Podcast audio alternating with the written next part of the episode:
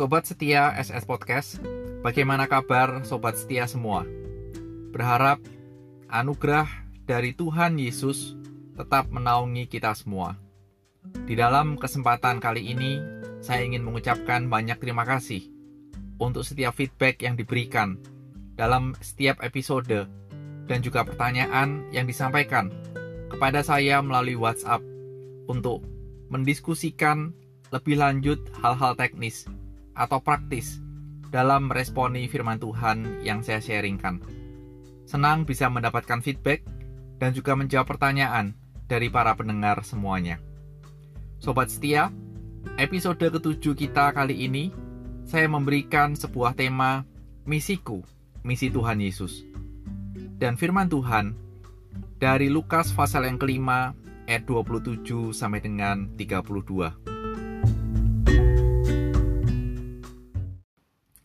Kemudian ketika Yesus pergi keluar, ia melihat seorang pemungut cukai yang bernama Lewi, sedang duduk di rumah cukai. Yesus berkata kepadanya, "Ikutlah aku." Maka berdirilah Lewi dan meninggalkan segala sesuatu, lalu mengikut dia.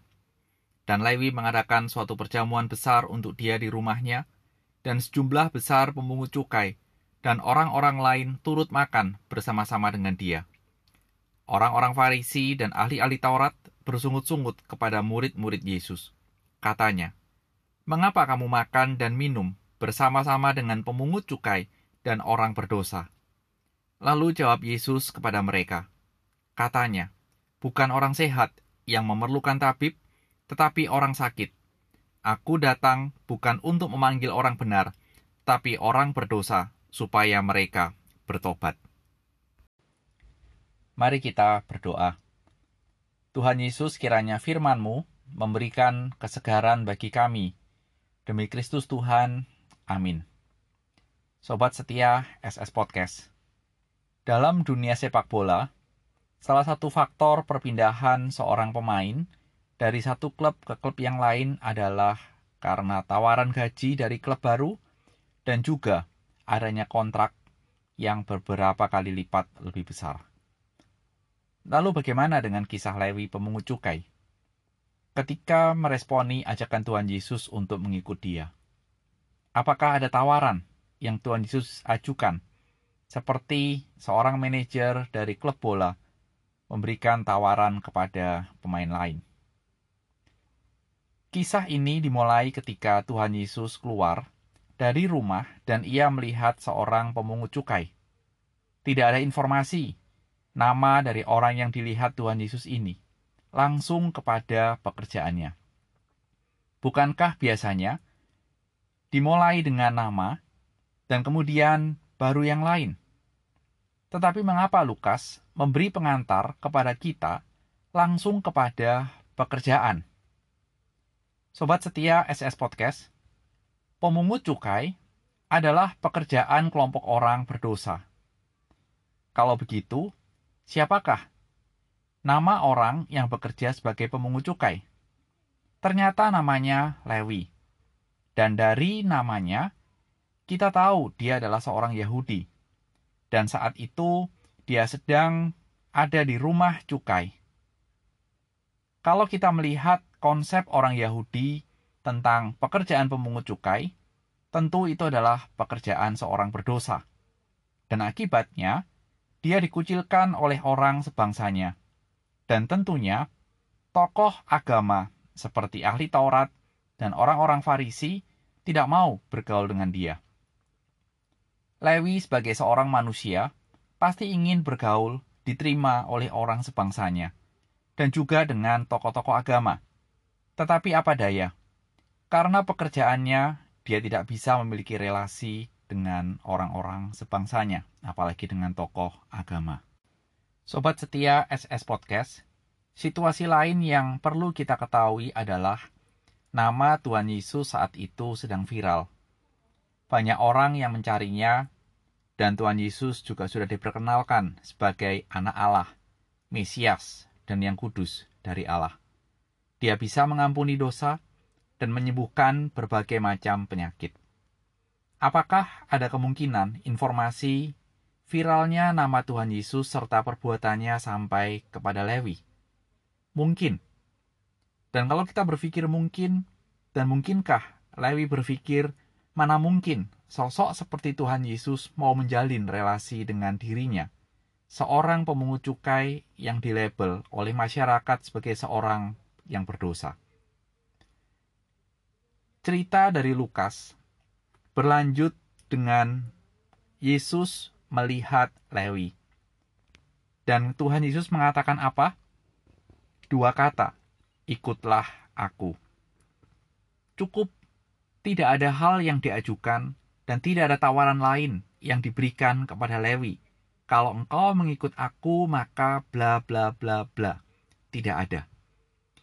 Dan kita tidak tahu apa yang menjadi alasan dari Lewi dalam menyambut ajakan Tuhan Yesus. Lewi berdiri, meninggalkan segala sesuatu untuk mengikut dia. Dan selanjutnya, Lewi juga mengadakan perjamuan besar yang merupakan ajakan persekutuan di rumahnya. Dan Lewi juga mengundang sejumlah besar pemungut cukai. Kita bisa melihat teman-temannya sesama pemungut cukai dia undang. Dan orang-orang lain yang patut diperhatikan adalah bayangkan seberapa besar rumah Lewi dan seberapa kaya seorang yang bernama Lewi itu. Tapi saya tidak mengajak kita untuk fokus kepada besarnya rumah Lewi, materi yang dimilikinya. Tetapi mari kita pikirkan, mengapa Lewi mengundang teman-temannya, sesama pemungut cukai, dan orang-orang lain untuk ikut dalam perjamuan besar di situ. Dia tahu di situ ada Tuhan Yesus. Dapat kita asumsikan bahwa orang-orang yang diundang Lewi bisa kita kelompokkan ke dalam kelompok orang berdosa. Kalau begitu, apa maksudnya?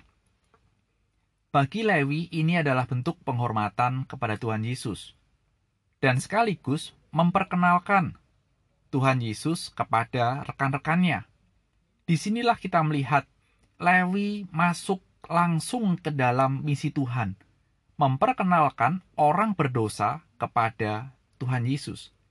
Dan bagi Tuhan Yesus, penerimaan Lewi terhadap dirinya sampai dia diundang ke rumahnya dan kehadiran orang-orang berdosa lainnya adalah sebuah kesempatan untuk mereka boleh mengenal dan menerima dia seperti yang telah terjadi pada Lewi karena memang misi Tuhan adalah datang untuk memanggil orang berdosa supaya bertobat. Sobat setia, kita tahu sekarang bahwa kehadiran Tuhan dalam dunia bukan sekedar untuk melakukan mujizat penyembuhan, bukan juga sekedar untuk melakukan pengusiran setan, tetapi mencari dan menyelamatkan orang berdosa. Oleh karenanya, Lewi juga ikut ambil bagian dalam misi Tuhan Yesus dengan cara mempertemukan Tuhan Yesus kepada rekan-rekannya. Siapa tahu ada juga yang menerima Tuhan Yesus seperti dia. Demikian juga dengan kehidupan kita. Ketika kita mengikut Yesus, itulah yang menjadi keputusan kita. Misi dalam hidup kita bukan lagi semata-mata misi pribadi kita. Bukan lagi kita hidup untuk keinginan dan kepentingan kita sendiri. Kita boleh bercita-cita menjadi orang yang berhasil dalam dunia pekerjaan. Kita boleh bercita-cita menjadi orang yang kaya secara materi di dalam hidup kita. Dan kita boleh berhasil dalam karir kita. Kalau engkau perawat, engkau ingin jadi head nurse, silahkan. Menjadi director of nursing, silahkan. Menjadi kepala sekolah, welcome. Pebisnis besar, silahkan tapi jangan lupa, ada misi Tuhan yang harus kita kerjakan dan genapi dalam hidup kita. Caranya bagaimana? Kalau kita bertanya melalui saat ini berkaitan dengan caranya, maka izinkan saya membagikan beberapa hal. Caranya, kalau engkau seorang perawat, berharap melalui pelayananmu dan kemurahanmu, pasien yang engkau temui bisa merasakan kehadiran Tuhan Yesus dalam hidupmu. Kalau dirimu seorang guru, berharap melalui keteladanan hidupmu dan pengajaranmu, murid-murid boleh mengenal Kristus. Dan kalau diri kita adalah seorang pekerja, pebisnis, Berintegritaslah sehingga kehadiranmu menjadi pribadi yang memancarkan kemuliaan Tuhan Yesus. Tuhan, berikan ketaatan dan kerelaan kepada kami untuk hidup menjalankan misi besarmu. Amin.